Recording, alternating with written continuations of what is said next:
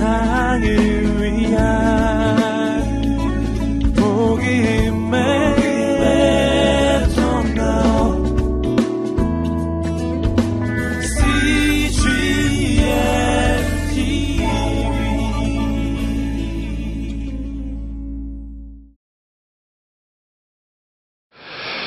교회 창립 28주년을 맞이하면서 우리는 다시 교회란 무엇인가, 교회의 본질에 대하여 질문을 던져보아야 합니다.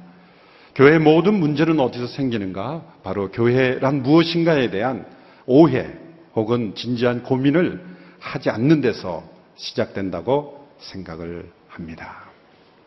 교회란 원래 신약 성경에 나타난 교회는 에클레시아라는 단어로 불려져 있습니다. 그런데 에클레시아라는 단어를 각국 언어로 번역할 때 과연 어떤 단어로 번역하는가가 그 정체성을, 그 본질을 설명하는 것이기 때문에 아주 중요합니다. 종교개혁자였던 마틴 루터는 우리가 오늘 사용하고 있는, 오늘날 사용하고 있는 그 교회라는 번역, 그 독일어는 키르쉐라고 합니까? 그 교회라고 하는 그 번역에 대해서 불만족스러워 했습니다. 이 단어는 매우 불분명한 단어다. 심지어 눈이 먼 단어다. 그렇게 혹평하기도 했습니다. 그래서 그는 신약성경의 에클레시아라는 단어를 독일어로 이 공동체, Gemeinde, 공동체라는 단어로 영어로는 처치가 아니라 커뮤니티 그렇게 번역을 스스 자신이 번역한 성경에는 그 그렇게 번역을 했습니다. 오늘날 루터의 주장대로 모든 교회란 단어를 다 없애고 다 공동체로 그렇게 예, 바꾸기는 어렵겠죠. 그러나 왜 루터가, 종교개혁자인 루터가 그런 고민을 심각하게 했는지는 우리가 진지하게 고민해 봐야 한다는 거죠. 루터의 주장은 이렇습니다. 교회라는 단어로 번역함으로써 교회가 살아있는 인격 공동체라기보다는 제도나 조직이나 건물로서 생각하기가 쉽다. 그래서 나는 이 번역에 반대한다. 그렇게 강하게 주장하고 그는 예, 공동체라 그 마인드라고 공동체로서 그런 번역을 해왔던 것입니다. 오늘날 우리가 잃어버린 종교개혁 정신이 있다면 교회는 끊임없이 항상 개혁되어야 된다라는 이 17세기 화란의 그런 성도들이 주장했던 주장입니다. 17세기 화란의 개혁교회 성도들이 주장했지만 오늘날까지도 많은 사람들의 마음속에 종교개혁 정신으로 살아있는 것은 교회가 끊임없이 갱신되고 개혁되지 않으면 교회는 본질을 잃어버리기 쉽다는 거죠. 무엇으로의 개혁입니까? 단지 어떤 제도나 어떤 조직의 개혁 이전에 있어야 되는 건 본질로의 개혁. 이 에클레시아로서의 개혁. 과연 에클레시아로서 과연 존재하고 있는 것인가? 에클레시아는 하나님께 부름을 받은 사람들이죠. 부름받은 사람들인가? 오늘날 우리 모든 교회 위기는 부름받은 사람들이 아닙니다. 내가 교회를 선택한 사람입니다. 에클레시아는 주도권이 나에게 있지 않고 부르신 분에게 있어요. 나를 부르신 분, 나를 어떤 공동체로 부르셨는가, 나를 어떤 사명으로 부르셨는가, 거기에 순종하고 따라가는 것이 교회의 본질입니다. 사람이 본질이요. 그 사람을 통해 일하시는 하나님의 사명이 본질입니다. 그러나 그것은 다 잃어버리고 제도와 조직과 건물과 기타 등등만 남아버릴 때 교회는 생명력을 잃어버리게 되는 것이죠.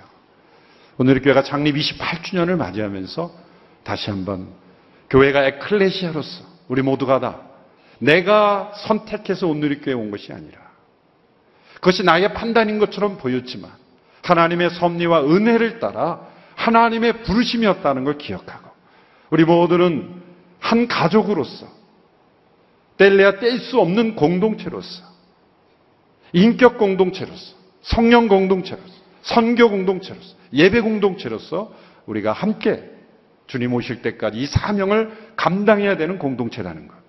그걸 다시 한번 우리가 우리의 생각을 갱신하고 생각을 개혁하고 내가 교회로 부르심을 받았다라는 그러한 에클레시아로서 우리가 함께 주님 앞에 나갈 수 있게 되기를 축원합니다. 다윗의 생애를 보면서 왜 다윗에게 이러한 시련과 고난이 오랫동안 있어야 될까? 생각해 보면 그 이유는 단 한 가지입니다. 이스라엘은 에클레시아의 원형입니다. 교회의 원형입니다. 아브라함으로부터 부르심을 받아 형성된 그 민족은 하나님의 에클레시아로 부르신 겁니다. 하나님의 백성들, 하나님의 회중으로 에클레시아로 부른 거죠. 그 에클레시아의 지도자가 될 다윗에게는 누구보다도 그 에클레시아에 합당한 하나님의 부르심에 합당한 종으로서의 마음과 태도와 인격이 있어야 하는 것입니다. 10대 소년일 때 하나님의 기름, 기름 부음을 받았다고 해서 그가 바로 왕위에 올라갈 수는 없는 것입니다. 준비의 과정이 필요했고 참된 에클레시아로서의 지도자의 모습이 어떤 것인가를 하나님은 그에게 훈련시키기를 원하셨다는 겁니다. 하나님의 마음에 합한 다윗으로부터 우리는 참된 에클레시아의 구성원들의 마음과 그리고 그 지도자들의 그 생각이 어떠해야 되는가를 선택이 어떠해야 되는가를 우리는 살펴볼 수가 있습니다. 다윗에게도 죄와 허물이 분명히 있었습니다. 그는 완전한 인간이 아니었고 허물이 있었고 죄도 범했고 또 하나님 앞에 합당하지 못한 모습들이 있었습니다. 그러나 그리스도의 영이 그에게 임함으로 말미암아 하나님의 영의 인도하심으로 말미암아 그에게는 어느 누구보다도 예수 그리스도의 그 인격과 성품이 나타나는 그러한 모습들이 있었습니다. 그가 왕으로 선택을 받았지만 이해할 수 없는 고난을 겪어야만 했던 것은 이 땅에 왕으로 오신 예수 그리스도가 사람들을 섬기며 고통받는 것을 미리 보여주었습니다. 자신을 죽이려는 원수 같은 사울에 대하여 온유하고 인내하며 그를 품고 하나님의 권위를 인정했던 것은 제자들을 끝까지 사랑하고 그리고 원수 같은 인간들을 끝까지 사랑하신 예수님의 인격을 보여주는 거죠. 더군다나 이 다윗이 하나님의 때를 기다리며 앞서지 않고 하나님의 때에 온전히 순종한 것은 순간순간 하나님의 때를 의식하며 살아가셨던 그런 예수님, 그때에 맞춰서 살아가셨던 예수님의 인격을 우리에게 보여주고 있습니다. 우리가 함께 읽은 이 사무엘하 2장에서 다윗은 드디어 왕이 됩니다. 온 이스라엘의 열두 지파의 왕이 된 것은 아니고 단 한 지파의 왕이 되지만 그러나 이것은 다윗에게 놀라운 변화의 시작입니다. 지금까지 그의 신분은 도망자였습니다. 그러나 이제 그는 권세를 가진 왕이 된 것입니다. 그는 지금까지 블레셋의 망명한 야인들의 지도자였을 뿐이었습니다. 그러나 이제는 그는 이스라엘 열두 지파 가운데 가장 힘이 세고 강력한 유다 지파의 지도자로서 그는 세움을 받게 됩니다. 이 과정에서 나타난 하나님의 교훈이 있습니다. 다윗이 헤브론의 왕이 되기까지 그를 통해서 하나님은 어떻게 일하셨는가? 그에게 어떤 마음의 태도가 있었는가?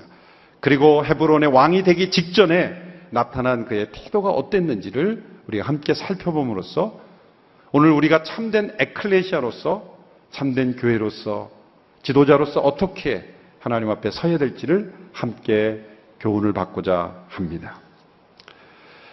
사울과 요나단이 죽었습니다. 사무엘상 31장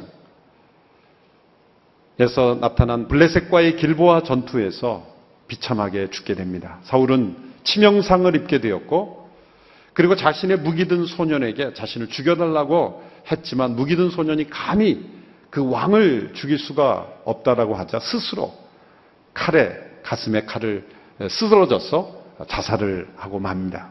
그 광경을 본 무기든 소년도 함께 옆에서 자살을 합니다. 요나단도 전투에서 죽게 되었습니다. 사울과 요나단의 죽음으로 이제 실패한 그 전투는 단지 국지전에서 실패한 것이 아니라 이제 그 나라 전체가 블레셋에 의해서 완전히 예, 침략당하고 정복당한 것을 의미한 것입니다. 국가의 위기가 찾아왔습니다. 자, 이러한 위기는 다윗에게 있어서는 절호의 기회입니다. 블레셋에 있던 시글락에 머물던 다윗과 그 일행들이 이제 쳐 올라가서 사울이 다스리던 그 기부와 그 본산지를, 그 수도를 점령하면 그 나라를 차지하고 왕관을 머리에 쓰는 것은 너무나 쉬운 문제였습니다. 사실 세속 역사적으로 보면은 이때에 다윗이 진군에 올라가서 사울의 뒤를 이어 왕이 된다고 해도 세속 역사가들은 전혀 다윗을 비난할 만한 근거는 되지 못합니다. 이때 다윗이 나섰더라도 그는 정당성을 충분히 확보할 수 있는 시점입니다. 왜냐하면 나라가 어려웠을 때고 누군가 나서지 않으면 안 될 때고 나라는 열두 지파가 이합 기산으로 흩어질 때고 블레셋이 강력하게 공격할 때고 누구보다도 블레셋 내부를 잘하는 다윗이 이제 다시 이스라엘로 돌아와서 지도자가 된다면 그 국가에 큰 힘이 되었을 것입니다. 큰 공로를 세웠을 것입니다. 인간적인 눈으로 볼 때는 바로 이때입니다.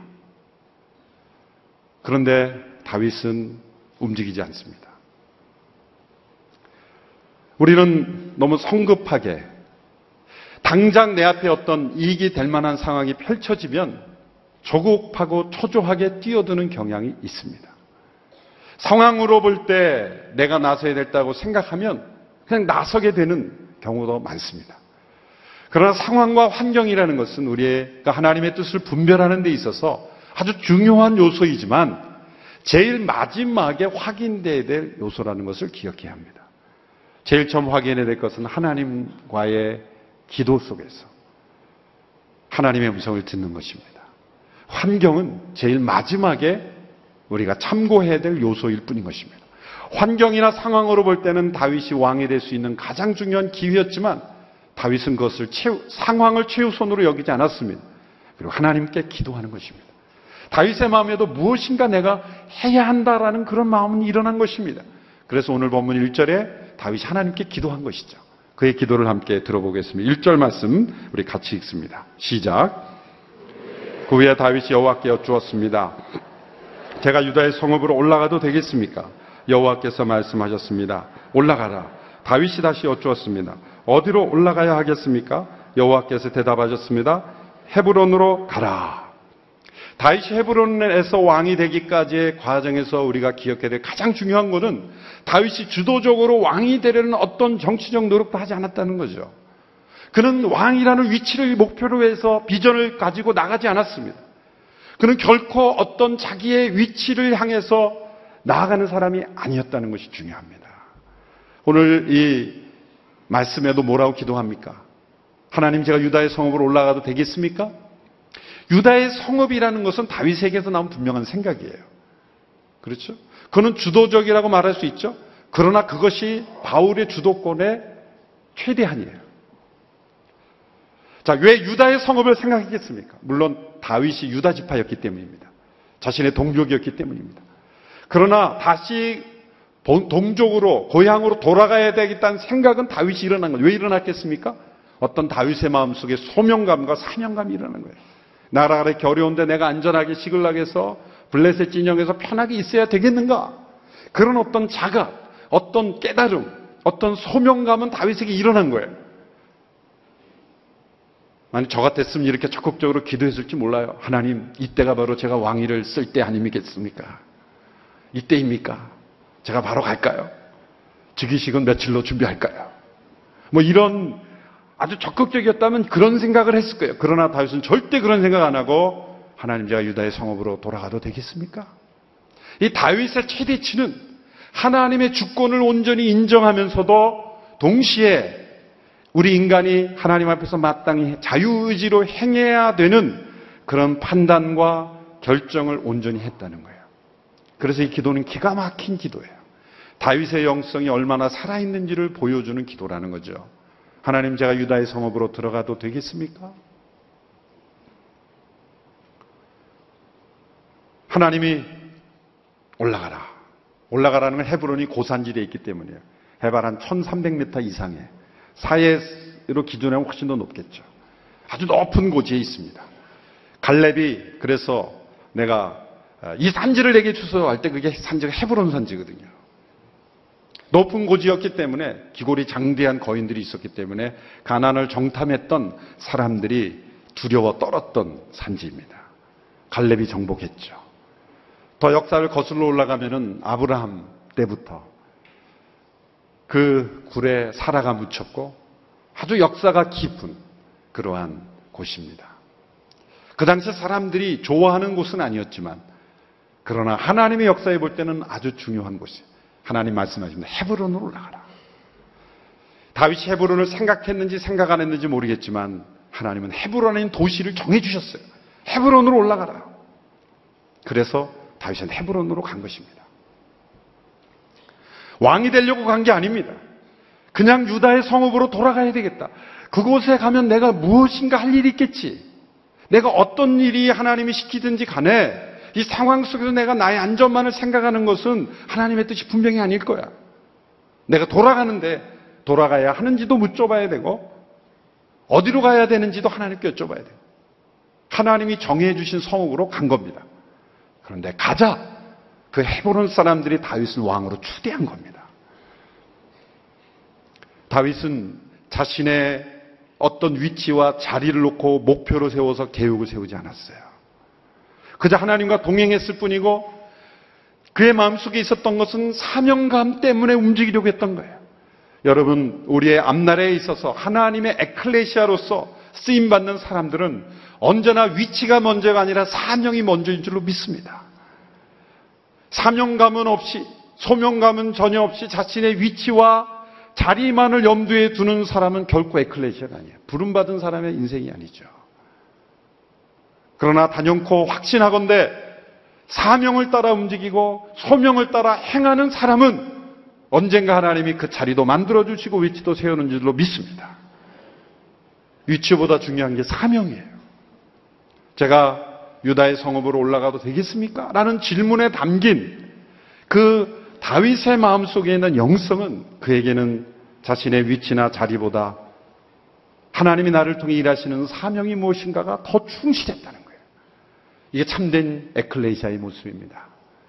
참된 교회의 모습은 어떤 위치나 자리에 그게 가장 우선순위가 아니라 그게 없을 수는 없죠. 공동체에도 어떤 조직이 필요하고 제도가 필요하다. 그러나 그거보다 더 중요한 것은 하나님이 나를 부르셨고 나를 통해 일하시는 그 사명, 그 소명에 충실하게 다윗처럼 따라가다 보면 하나님이 그 사람에게 필요한 자리는 주시고 필요한 위치는 주시는 거예요. 또 필요 없으면 하나님이 또 가져가시는 거예요. 우리에게 중요한 것은 사명과 소명일 뿐이다. 이것이 참된 에클레시아의 모습인 것입니다. 이런 맥락에서 다윗이 고백했던 시편 37편의 말씀을 우리가 읽어보면 그 다윗의 마음이 우리가 이해되는 것이죠. 시편 37편 5절에서 9절의 말씀을 우리 같이 한 목소리로 함께 읽어보겠습니다. 시작. 당신의 길을 여호와께 맡기십시오. 또 그분을 신뢰하십시오. 그러면 그분이 이루어질 것입니다. 주실 것입니다.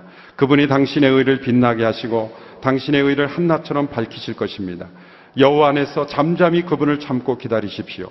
일이 잘 돼가는 사람들, 곧 악한 짓을 하는 사람들이 있다고 초조해하지 마십시오. 화를 그치고 분노를 참아내십시오. 초조해하지 마십시오. 그렇게 하면 악으로 치달을 뿐입니다. 악을 행하는 사람은 사라지고 여호와를 바라는 사람들은 이 땅을 유산으로 얻을 것입니다. 여호와께 맡기고 신뢰하고 그분을 참고 기다리고 바라는 사람들이 이 땅을 차지하게 될 것이다. 이것이 이 다윗이 체험한 진리입니다. 어떻게 여호와께 자신의 길을 맡기고 그분을 참고 기다리라고 권면할 수 있습니까? 본인이 참고 기다렸던 체험이 있기 때문입니다. 10여 년 이상 광야를 헤매며 도망했고 그는 헤브론에서 한 부족의 왕이 되었지만 거기서 또 7년 반이나 기다려야만 했어요. 북쪽은 열한 지파가 하나로 뭉쳤죠. 이스라엘은 열두 지파가 있지만 외세의 침략이 있을 때는 한 이 히브리인으로서 하나가 되어서 단결했지만 그 외에는 다 지파별로 움직이는 이 지파의 정체성이 국가의 정체성보다 훨씬 더 강했습니다. 특별히 유다 지파는 가장 많고 강력한 정체성이 있었죠. 그래서 따로 다윗을 왕으로 모실 수 있는 거예요. 그러니까 겉으로 볼 때는 나라가 분열된 겁니다. 북쪽의 열한 지파는 그냥 이스라엘이라는 이름으로 원래부터 잘 모였고 그리고 그 사울의 사촌이었던 아브넬이 아브넬이라는 군대 장관이 그 사울의 아들 이스보셋을 왕으로 세웁니다. 허수아비 왕이죠. 5년 동안 이 아브넬이 이 군부 통치를 한 겁니다. 스스로 왕이 될 수는 없고 왕이 되면 또 반란을 일으킬까봐 뒤에서 조종했죠. 실제적인 권력을 행사했지만 이제 안 되겠다 싶어서 이제 한 5년 뒤에 이 이스보셋을 호수아비 왕으로 세웁니다. 이스보셋은 왕을 때릴 능력도 없고 자격도 없어요. 결국 2년 뒤에 또 신하들에서 암살당하고 말죠. 그리고 그 이후에 이스라엘 전, 온 이스라엘의 왕이 되는 겁니다. 그 기간까지 7년 반 동안 남유다, 유다의, 유다의 족속의 한 지파의 왕으로서만, 남유다가 아니라 유다 지파의 왕으로서만 그런 존재했습니다. 겉으로 볼 때는 분열이 된 거죠. 자, 이러한 과정을 겪으면서까지 하나님께서 다윗을 훈련시키는 이유가 무엇일까요? 겉으로 볼 때는 국가가 분열된 것처럼 보입니다. 여러분, 온 지파가 하나 되면서 하나님의 뜻대로 행하지 않는 것이 좋겠습니까? 아니면 어떤 분열이 있더라도 한 지파라도 제대로 하나님의 뜻대로 행하는 것이 좋겠습니까? 연합과 일치라는 것이 우상이 되면 안 돼요. 도둑들도 하나 돼야 도둑질 잘해요. 그렇죠? 도둑이 아무리 우리가 하나 돼야 된다. 그럼 하나 되면 하나 되면 모두가 옳은 거입니까? 좋지 않은 일도 하나 되어야 할 수 있는 겁니다. 중요한 것은 무엇으로 하나 됐는가? 그것이 중요한 거예요. 이스라엘 백성들은 완전히 영성을 잃어버렸습니다. 하나님은 먼저 다윗으로 하여금 유다 지파 한 족속의 왕이 되게 하셨어요. 그, 그 뜻이 두 가지 이유가 있어요. 그것은 하나님은 언제나 소수의 사람을 먼저 구별하셔서 참된 에클레시아가 되게 하시고 그 다음 사람들도 에클레시아로 변화되게 하시는 거예요. 다윗 한 사람을 구별하시고 400명, 600명을 구별하시고 유다 지파를 구별하시고 그리고 전 지파를 구별하기 원하시고 전 온 민족을 또 구별하기를 원하신 거예요. 아브라함 한 사람을 부르셔서 땅의 모든 족속을 구별하신 거예요. 온누리 교회를 부르셔서 온누리 교회만을 축복하시는 게 아니라 온누리 교회를 통해서 열방을 에클레시아로 변화시키는 것이 하나님의 목적인 것입니다. 그러므로 열방을 향하여 나가지 않으면 참된 에클레시아가 되지 못합니다. 왜? 부르시면은 사명이 있기 때문입니다. 유다 지파가 강력한 것은 유다 지파만을 위해서가 아니라 유다 지파가 강력했기 때문에 다윗을 왕으로 먼저 세울 수 있었던 거예요. 그리고 나서 온 열방을 복음할 수 있는 거예요. 우리 CGN TV가 그동안 귀한 사역을 잘 감당했습니다.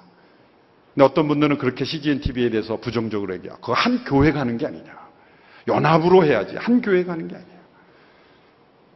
우리 교회만 하려고 그렇게 시작한 것은 아닙니다. 처음에 저희가 교회 연합방송에 하목사님과 함께 참여했었죠. 그러나 그 정치와 그 내부의 어려움에 너무 많은 실망을 하실 수밖에 없죠. 이 순수한 방송으로 지킬 수 있는가? 하나님의 방법대로 원리대로 지켜낼 수 있는가? 그리고 이 방법을 통해 계속해서 이 순수성이 확산될 수 있는가? 참된 에클레시아의 방송으로 나갈 수 있는가? 그런 고민으로 점점점 확대되고 있는 거예요. 이제 조금씩 조금씩 우리 교회를 넘어서 이제 동참하는 사람들이 늘어나기 시작하며 이 순수성에 함께 동참하는 사람들이 많아지기 시작했습니다. 저는 이것이 하나님의 원리라고 생각을 해요. 또 다윗 개인에게로 보면은 작은 일에 충성했을 때 더 많은 것으로 내게 갚아주겠다, 맡겨주겠다라고 하는 그 말씀대로 하나님은 하시는 거예요. 먼저 한 부족부터 해봐라.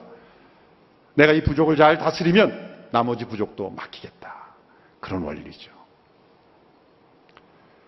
오늘 보면 4절 이하에 보면 이제 우리 CGN 후원 작정도 있고 그러기 때문에 말씀을 마쳐야 되기 때문에 간략하게 요약을 하면 다윗이 유다 지파의 왕이 되고 나서 처음으로 한 일이 뭡니까?